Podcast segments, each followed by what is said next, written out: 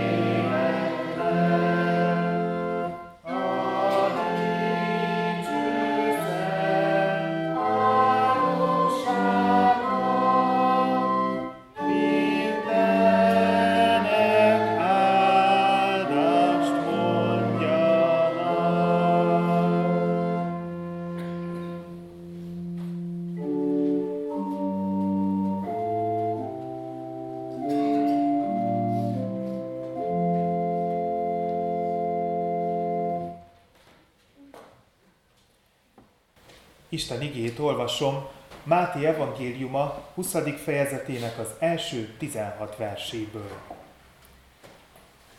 Mert hasonló a mennyek országa egy olyan gazdához, aki jókor reggel kiment, hogy munkásokat fogadjon az ő szőlőjébe.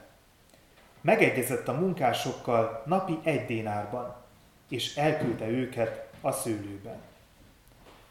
Amikor három óra tájban megint kiment, látott másokat is tétlenül áldogálni a piacon. És azt mondta nekik, menjetek ki ti is a szőlőbe, és ami igazságos, megadom nektek. Azok ki is mentek. Hat és kilenc óra tájban ismét kiment, és ugyanúgy cselekedett. Tizenegy óra körül is kiment, és talált némelyeket, akik ott tácsologtak, és azt mondta nekik, miért álltok itt egész nap tétlenül? Azt válaszolták, mert senki sem fogadott fel minket. Akkor menjetek el ti is a szőlőbe, mondta nekik. Amikor pedig beesteledett, így szólt a szőlő ura a vincellérjének. Hívd elő a munkásokat, és fizest ki bérüket, az utolsókon kezdve mind az elsőkig. Akkor előjöttek a délután öt óraiak, és fejenként egy-egy dénárt kaptak. Amikor aztán az elsők jöttek, azt gondolták, hogy ők többet kapnak, de ők is fejenként egy-egy dénárt kaptak. Ahogy megkapták, zúgolódni kezdtek a gazda ellen. Azt mondták, ezek az utolsók csak egy órát dolgoztak, és egyenlőké tetted őket velünk, akik a nap terhét hordoztuk és hőségét szenvedtük. Ő pedig egyiküknek így felelt. Barátom, nem bánok igazságtalanul veled, hát nem egy dinárban egyeztél meg velem? Vedd, ami a tiéd, és menj el. Én pedig ennek az utolsónak is annyit akarok adni, mint neked. Hát nem szabad-e nekem a magaméval azt tennem, amit akarok? Vagy a te szemed azért gonosz, mert én jó vagyok? Így lesznek az utolsók elsők, és az elsők utolsók. A kegyelem Istene tegye áldottá az igéjét, hogy Krisztus beszéde lakozzon bennünk gazdagon, és teremjünk áldott gyümölcsöket az ő dicsőségére. Imádkozzunk!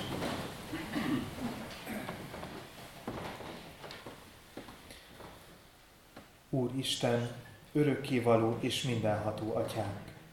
Íme egybegyűltünk itt, és a szentek egyességében, az angyalok és üdvözült lelkek társaságában trónusod elé visszük áldozatunkat.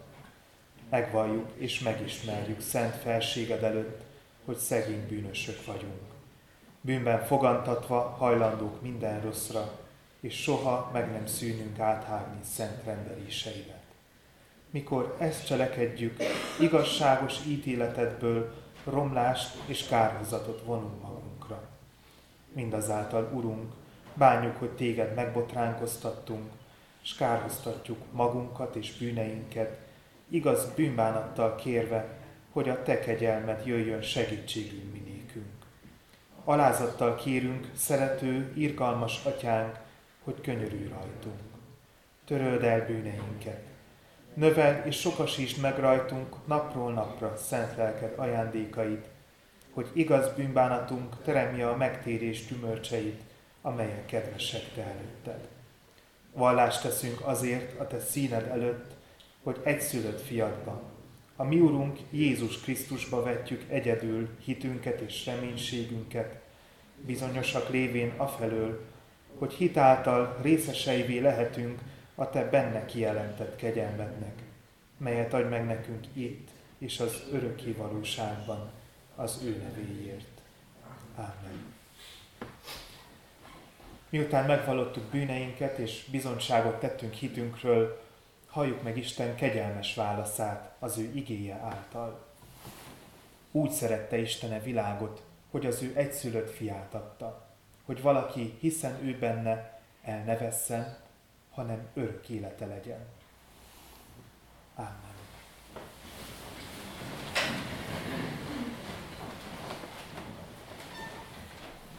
Válaszoljunk Isten kegyelmére a 62. Zsoltár első három szakaszával. A 62. Zsoltár első három szakaszát énekeljük el. Az első szakasza így kezdődik, az én lelkem szép csendesen nyugszik csak az Úristenben. thank you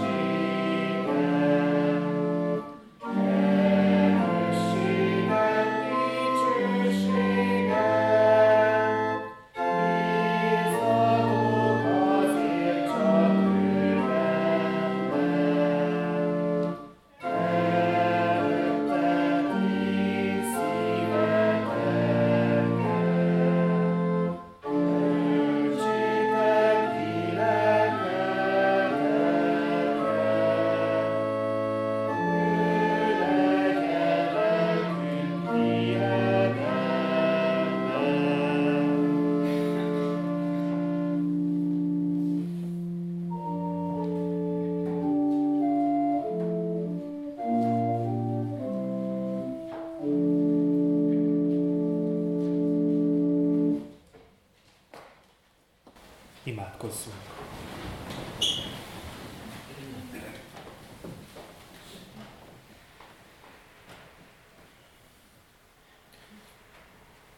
Menje Istenünk, hálás szívvel állunk meg előtted, és megköszönjük neked azt, hogy te mindenki számára bűnbocsánatot adsz és lehetőséget az újrakezdésre.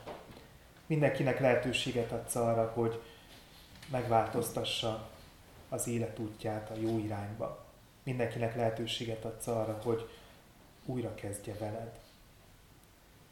Úgy belegondolva, kicsit irigykedve tekintünk néha azokra, akik később köteleződnek el melletted, és csak megkapják azt az egy dénárt, azt az egy napszámot, amit mi is megkapunk, a, az örök életet és a te kegyelmedet. De ha jól belegondolunk, menje édesatyánk, akkor mi se vagyunk olyan helyzetben, hogy ezt abszolút kiérdemelnénk. Köszönjük neked a te kegyelmedet. És arra kérünk téged, menje Istenünk, hogy ezen a mai Isten tiszteleten is taníts minket arra, hogy hogyan tudunk hálát adni neked a kegyelemért és az újrakezdés lehetőségéért, amelyet időről időre újra és újra megkapunk tőled. Te legyél az mennyei édesatyánk, aki igéden keresztül tanítasz bennünket arra, hogy hogyan tudunk törekedni a hálaadó életre, és hogyan tudunk törekedni arra, hogy a Te örömödre éljük a mindennapjainkat.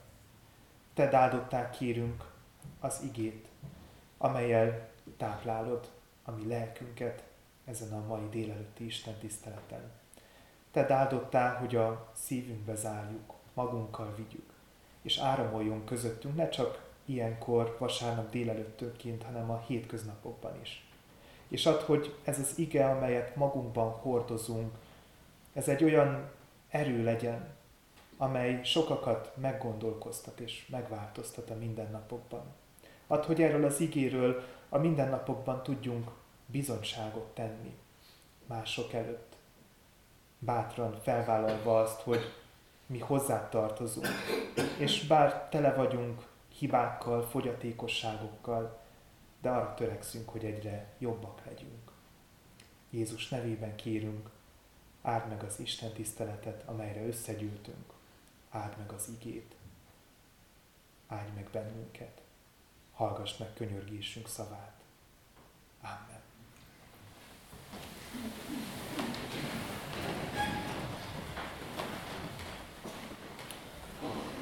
Isten igényének a hallgatására készülődve énekeljük együtt a 435. énekünk első két szakaszát.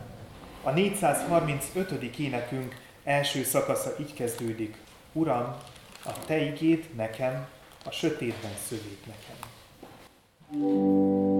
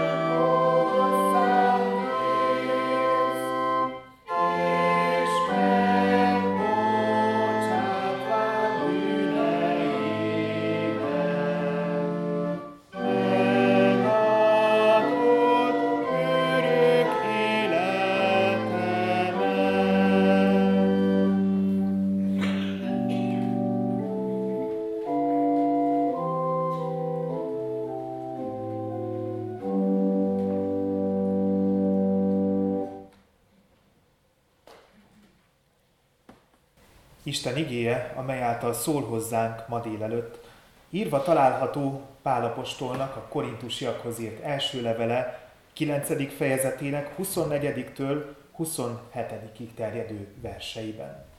Az első korintusi levél 9. fejezetének az utolsó négy verséből olvasom Isten igéjét. Kérem, hogy a helyünkön maradva hallgassuk azt meg figyelemmel és alázatos szívvel. Nem tudjátok, hogy akik versenypályán futnak, minnyáján futnak ugyan, de csak egy nyer jutalmat? Úgy fussatok, hogy elnyerjétek. Azok pedig, akik részt vesznek a versenyben, mindenben önmegtartóztatók. Ők azért, hogy elhervadó koszorút nyerjenek, mi pedig azért, hogy hervadhatatlant. Én pedig nem céltalanul futok, és nem úgy viaskodom, mint aki levegőt vagdos, hanem megsanyargatom a testemet, és szolgává teszem, hogy amíg másoknak prédikálok, én magam nehogy alkalmatlanná legyek. Hogy én magam nehogy alkalmatlanná legyek.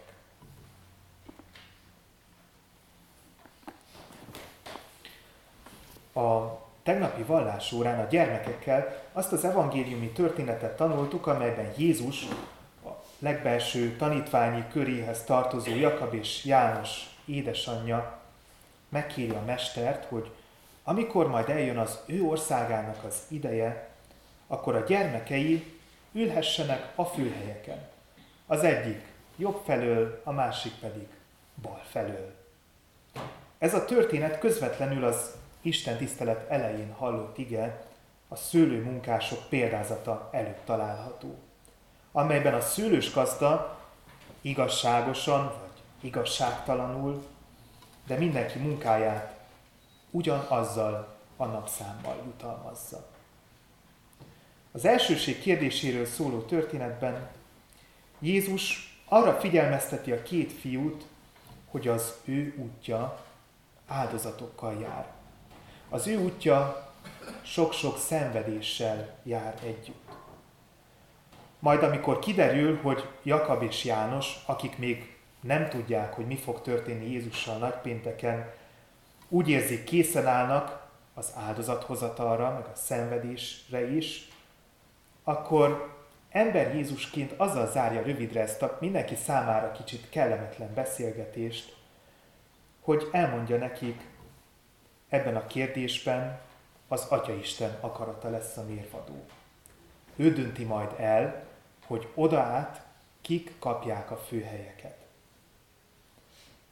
majd velük együtt a tanítványi sereget arra biztatja, amiről a felolvasott igének a vége is szól. Hogy ne abban legyenek nagyobbak, amiben világi értelemben vágyunk a nagyságra, hanem a szolgálatban.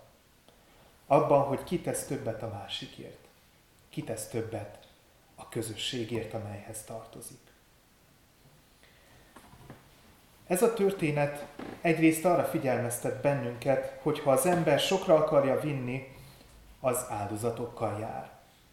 Mint tudjuk, hogy akik igazán nagy szakmai sikereket érnek el, illetve az élsportolók, a nagy művészek mind-mind keményen megdolgoznak azért, hogy sikeresek legyenek.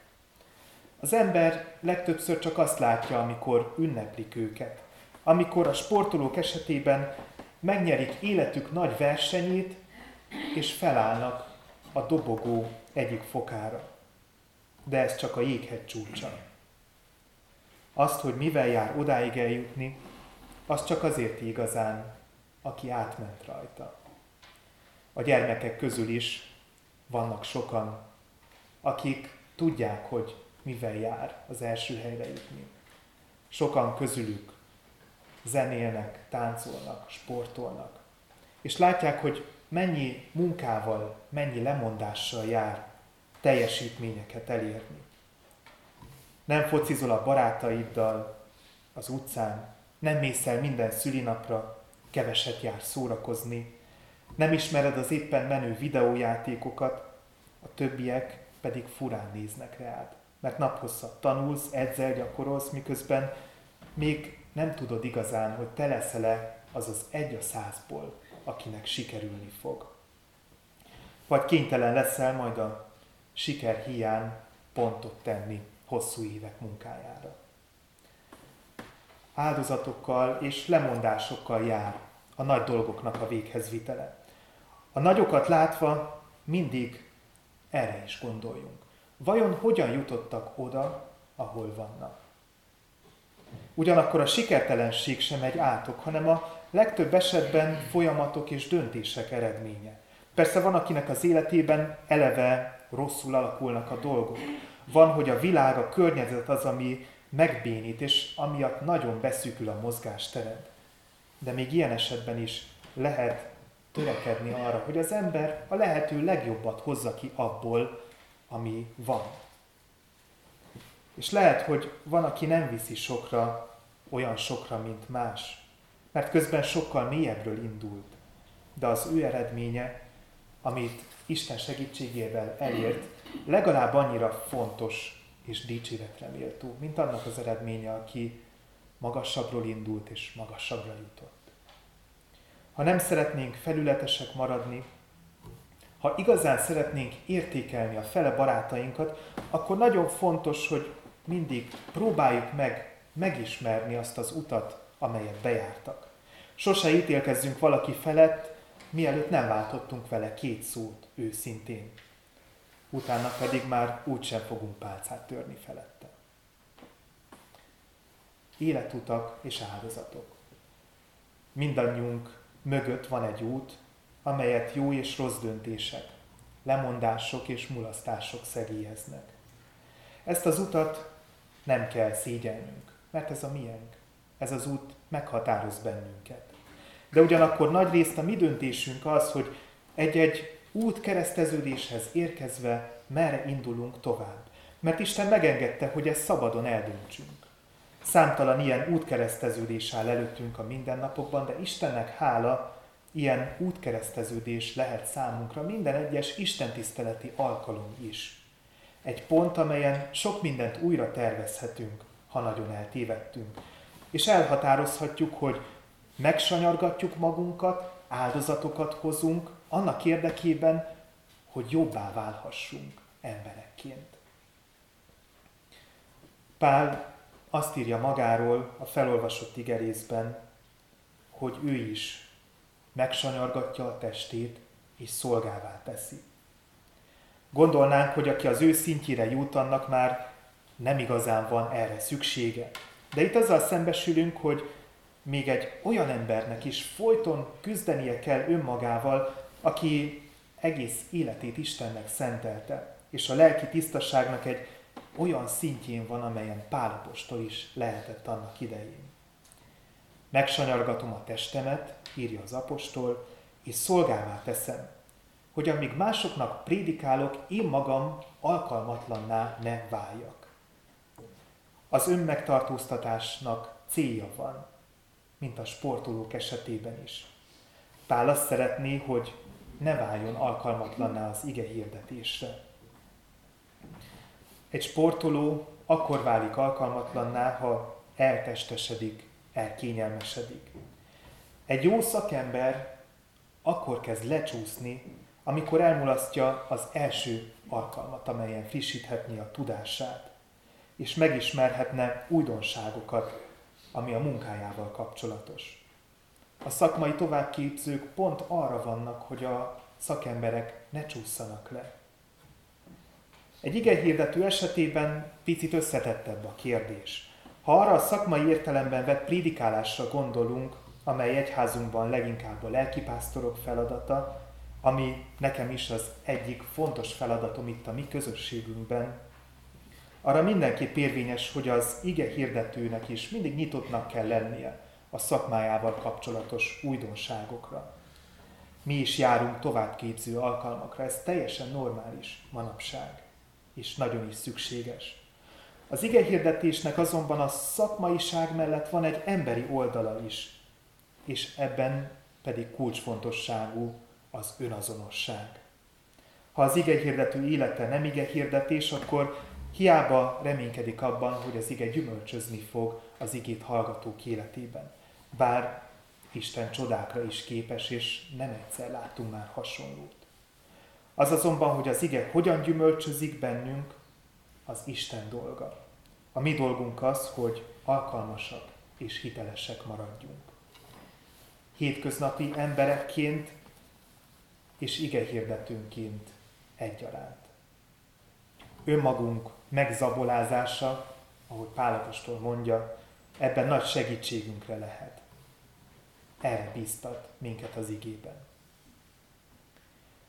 Amellett, hogy áldozathozatalról beszél, meg saját magunknak a megzabolázásáról, megsanyargatásáról, egyfajta versenyről is tesz említést az apostol.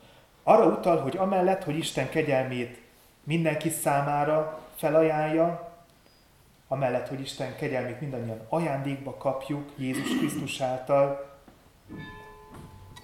amellett egyfajta versenyhelyzet is teremtődik.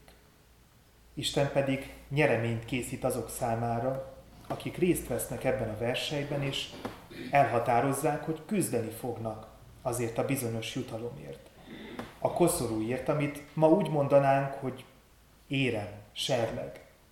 A koszorúért, amely nem mulandó, nem hervatak, hanem örökkévaló, hervadhatatlan koszorú.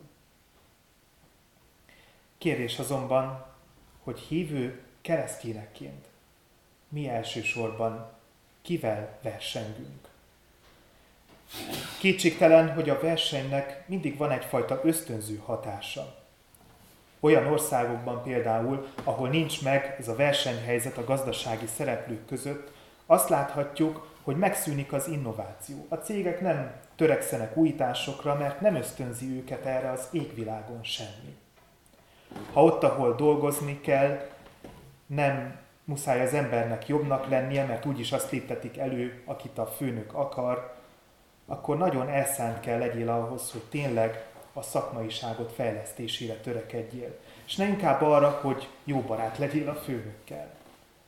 Úgy hiszem, Pál azért ír itt versenyről, és meg vagyok győződve, hogy Isten ihletésére teszi ezt, mert versenyhelyzetet teremtve szeretne ösztönözni bennünket, hogy igyekezzünk jobbakká lenni keresztény emberekként.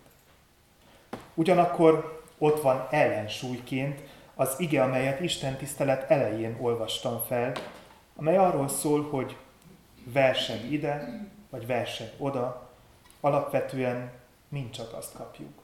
Azt az egy dénárt. Azt az egy lelki értelemben vett napszámot, amely érted bennünket. Itt a Földön, és majd valamikor oda a kegyelemről, az örök életről van itt szó. Isten nem fog prémiumot, nem fog díszhelyet adni nekünk, hogyha jobban törekszünk és többet teszünk az ő ügyéért. Pál apostolnál sincs szó arról, hogy csak egy valaki kapja meg azt a bizonyos koszorút. A hasonlat első felében szó van erről, mert a sportesemények így működnek, hogy csak egy valaki kapja meg a díjat. A hervadhatatlan koszorú esetében azonban már csak arról ír még hozzá többes számban, hogy mindenki megkapja, aki hívő szívvel elfogadta Jézus kereszt áldozatát. Az is, aki már gyermekkorától fogva sokat tett Isten ügyéért, de annak is ugyanúgy ékesíti majd a fejét, aki lehet csak nyugdíjas korában kötelezte el magát Isten mellett mert bizony akkor sem késő. Ha valóban így van, akkor marad a kérdés, hogy akkor van verseny, vagy nincs verseny. És ha van verseny, akkor mi ennek az igazi tétje? Én úgy hiszem, hogy van verseny, mégpedig azért, hogy törekedjünk jobbak kell lenni. Ez a verseny azonban nem arról szól, hogy hogyan győzzük le, hogyan nyomjuk le a másikat, hanem inkább arról, hogy hogyan lehetnénk egymást megelőzők a szeretetben. Ugyanakkor ebben a versenyben sokkal fontosabb az, hogy nem egymás ellen küzdünk, hanem a múltbeli önmagunk folytat küzdelmet jövőbeli önmagunkkal. Az igazi ellenfél, amelyet le kell győznünk, nem az embertárs, a felebarát, hanem a mi saját emberi akaratunk. Ez az a cél, amelyért úgy hiszem Pálapostól is küzdött. Azt írja a felolvasott igében, hogy nem céltalanul fut, nem úgy viaskodik, mint aki levegőt vagdos, ami azt jelenti, hogy valódi ellenfele van. Ez az ellenfél a saját kényelmünk, kicsinyességünk, amelyet félre kell tennünk, megsanyargatva önmagunkat. És nem szabad megelégednünk azzal, hogy úgy né jók vagyunk, hanem arra kell törekednünk, hogy nagyon jók legyünk Isten dicsőségére. És ebben környezettől függően ösztönző vagy lehúzó erő lehet, ha a mellettünk élőkre figyelünk. Bármilyen embertársak is vesznek körül, fontos, hogy elsősorban mindig a múltbeli önmagunkhoz viszonyítsuk azt, akik a jelenben vagyunk. És ha így teszünk, akkor ösztönzésként tudunk tekinteni azokra, akik jobbak, illetve ösztönzőként tudunk jelen lenni azoknak, akiknek azért van szükségük reánk, hogy ösztönözzük őket. Ebben a küzdelemben nem visz bennünket előre az, ha a főhelyekre áhítozunk, mint Jakab és János a gyermekekkel tanult történet szerint. És talán nem is a díj, nem is az a bizonyos koszorú az, ami a legfontosabb. Közben szerintem mindannyian lassan rájövünk arra, hogy az igazi jutalom a megtett út, amelyen azt érezzük, hogy lépésről lépésre egyre jobbak, egyre alkalmasabbak vagyunk. És az életünk egyre inkább az Isten iránti háláról szól. Kívánom, hogy minél többen ráérezzünk erre. És akkor biztos vagyok benne, hogy bizonságtevő keresztény életünk nem levegő vagdosás lesz, hanem igazi, céltudatos küzdelem, amelyből a végén jobb emberekként kerülünk ki, hervadhatatlan koszorúval a fejünkön. Amen.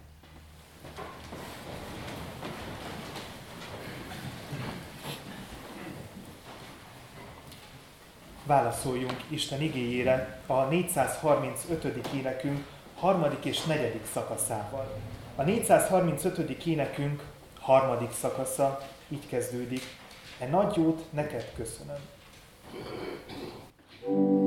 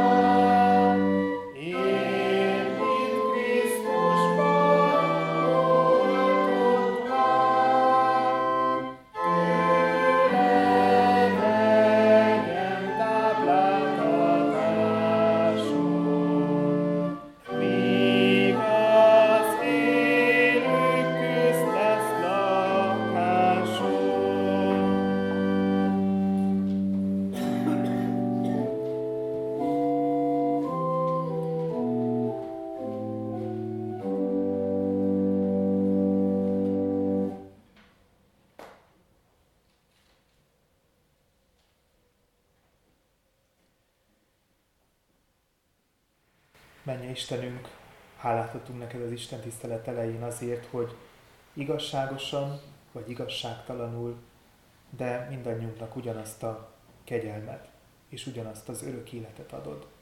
Mindannyiunknak, akik elfogadják Szent Fiadat megváltójukul, és elkötelezik magukat melletted. Mi is szeretnénk mindig ilyen emberek lenni. De ugyanakkor hálát adunk neked azért is, hogy egyfajta versenyhelyzetet teremtesz közöttünk. És add Istenünk, arra kérünk, hogy ebben a versenyhelyzetben egymásra ne olyanokként tekintsünk, akiket le kell győznünk, hanem az ösztönzésért figyeljük a mellettünk küzdő embertársad. És ismerjük fel azt, mennyei atyánk, arra kérünk, hogy az igazi küzdelem, amit folytatunk, az önmagunkkal szembeni küzdelem. Segíts, hogy meglássuk azt, hogy főleg önmagunkkal kell versengenünk, és arra kell törekednünk, hogy egyre tisztábban, egyre neked tetszőbben járjuk a mindennapi életünk útját. Menje édesatyánkat, hogy így törekedjünk arra a bizonyos hervadhatatlan koszorúra, amelyre Pálapostól is törekedett. Vágyunk erre a koszorúra. Vágyunk arra, hogy ez a koszorú koronázza meg az életünket. Vágyunk arra, hogy mikor majd visszatekintünk a végén, akkor ne kelljen szégyenkeznünk, hanem azt lássuk, hogy megtettük, amit lehetett. Istenünk, ezt kérjük tőled, hogy így tudjunk majd visszatekinteni, amikor eljön az idő. Ugyanakkor azt is tudjuk, hogy ahhoz, hogy így tekinthessünk vissza, fontos döntésekre, kitartásra, önsanyargatásra van szükség a mindennapokban. Add, hogy erre is valóban készen álljunk, és sose tévesszük szemünk elől a célt, a Te országodat. Kérünk, legyél velünk a mindennapok küzdelmeiben. Érezzük azt, hogy rád ezekben a kis harcokban, küzdelmekben mindig számíthatunk. És arra kérünk, menje édesatyánk, tégy minket olyanokká, akikre mások is számíthatnak. Legyünk olyan igazi testvérek, felebarátok, akik ösztönzően tudunk jelen lenni azok mellett, akiknek az életén látjuk, hogy szüksége van erre. Jézus nevében kérünk, hallgass meg könyörgésünk szavát. És arra kérünk, hallgass meg azokat az imáinkat is, amiket most csendben tárunk eléd.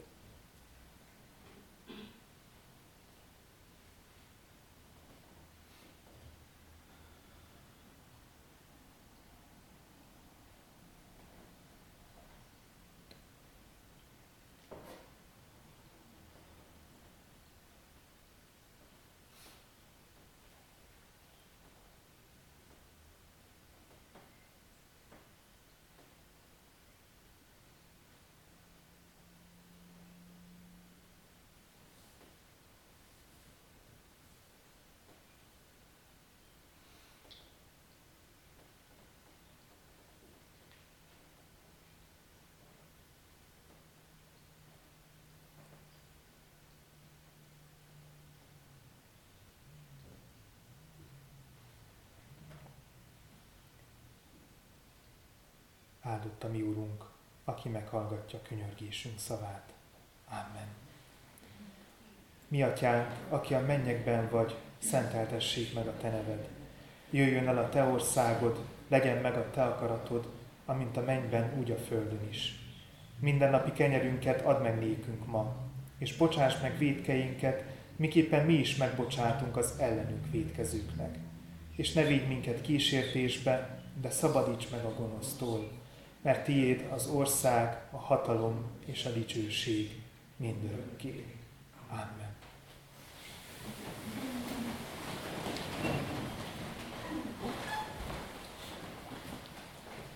Az adakozást ajánlom testvéreim segítő jó indulatába, tudva, hogy a jókedvű adakozót szereti, megáldja a mi Istenünk. Hirdetem a gyülekezetnek, hogy a jövő vasárnapon, február hónap első vasárnapján szeretettel várunk mindenkit az Isten tiszteletre is, utána egy, egy pohár kávéra is. De azt is szeretnénk hirdetni, hogy délután 6 órától mint a hónapok első vasárnapján általában most is egy ifjúsági istentiszteletre fog sor kerülni. És azért hirdetem most ezt külön, mert szeretném, hogyha ezekbe az alkalmakba be tudnánk vonni nem csak azokat, akik már konfirmáltak, de még nem házasok, hanem azokat is, akik konfirmációi előkészítőre járnak, de azokat is, akik még fiatal házasok, nincsenek, vagy kicsik a gyermekei, hiszen korosztályban nagyon közel vagyunk egymáshoz. És, és hát, ha ezek az alkalmak egy picit kibővülnek és gazdagodnak ezáltal. Tehát szeretettel várunk fiatalokat, fiatal családokat is a jövő héten 6 órától, vasárnap 6 órától kezdődő ifjúsági alkalomra. Ugyanakkor két eseményt szeretnék hirdetni, amelyre a jövő héten fog sor kerülni. Csütörtökön, február 1-én a római katolikus, református egyházközség és a, a Szépkorúak Egyesületének a közös szervezésében egy estre kerül sor délután 4 órától, amelyen megemlékezünk egy magyar származású, erdélyi származású, de Svájcban élt filozófus asszonyról, Hendi Ilmáról. Ő már nem él, de a titkára Vecsei Zsolt fog megemlékezni róla. Szeretettel várunk mindenkit erre az alkalomra. Tehát csütörtökön, február 1-én 16 órától túl a Magyar Házban. Ugyancsak a Magyar Ház udvarán fog sor kerülni az immár hagyományossá váló kisbácsi falatozásra, szombaton, február 3-án 12 órai kezdettel. Szeretettel várnak a szervezők mindenkit erre az alkalomra is. Jövő szombaton 12 órától február 3-án túl a Magyar Házban. Hitvallásra készülődve a 417. énekünkkel dicsérjük Istent. A 417. énekünk első szakasza így kezdődik, ébredj bizonságtévő lélek. thank you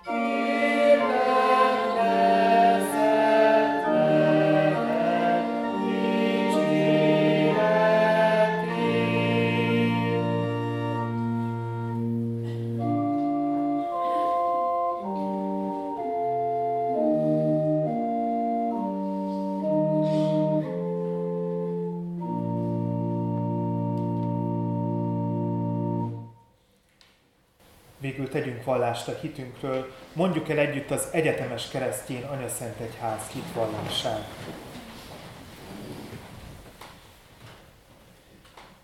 Hiszek egy Istenben, mindenható atyában, mennek és földnek teremtőjében, és Jézus Krisztusban, az ő egyszülött fiában, ami Urunkban, aki fogantatott Szent Lélektől, született Szűz Máriától, szenvedett, Poncius Pilátus alatt megfeszítették, meghalt és eltemették.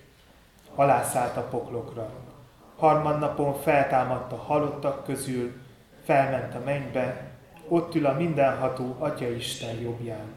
Onnan jön el ítélni élőket és holtakat. Hiszek szent lélekben.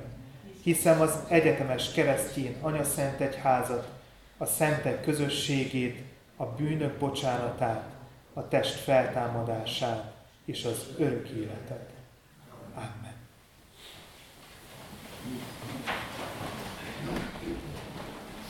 A 412. énekünkkel készüljünk Isten áldására. A 412. énekünk első szakasza így kezdődik. Jöjj, mondjunk hálaszót hű szájjal és hű szívvel.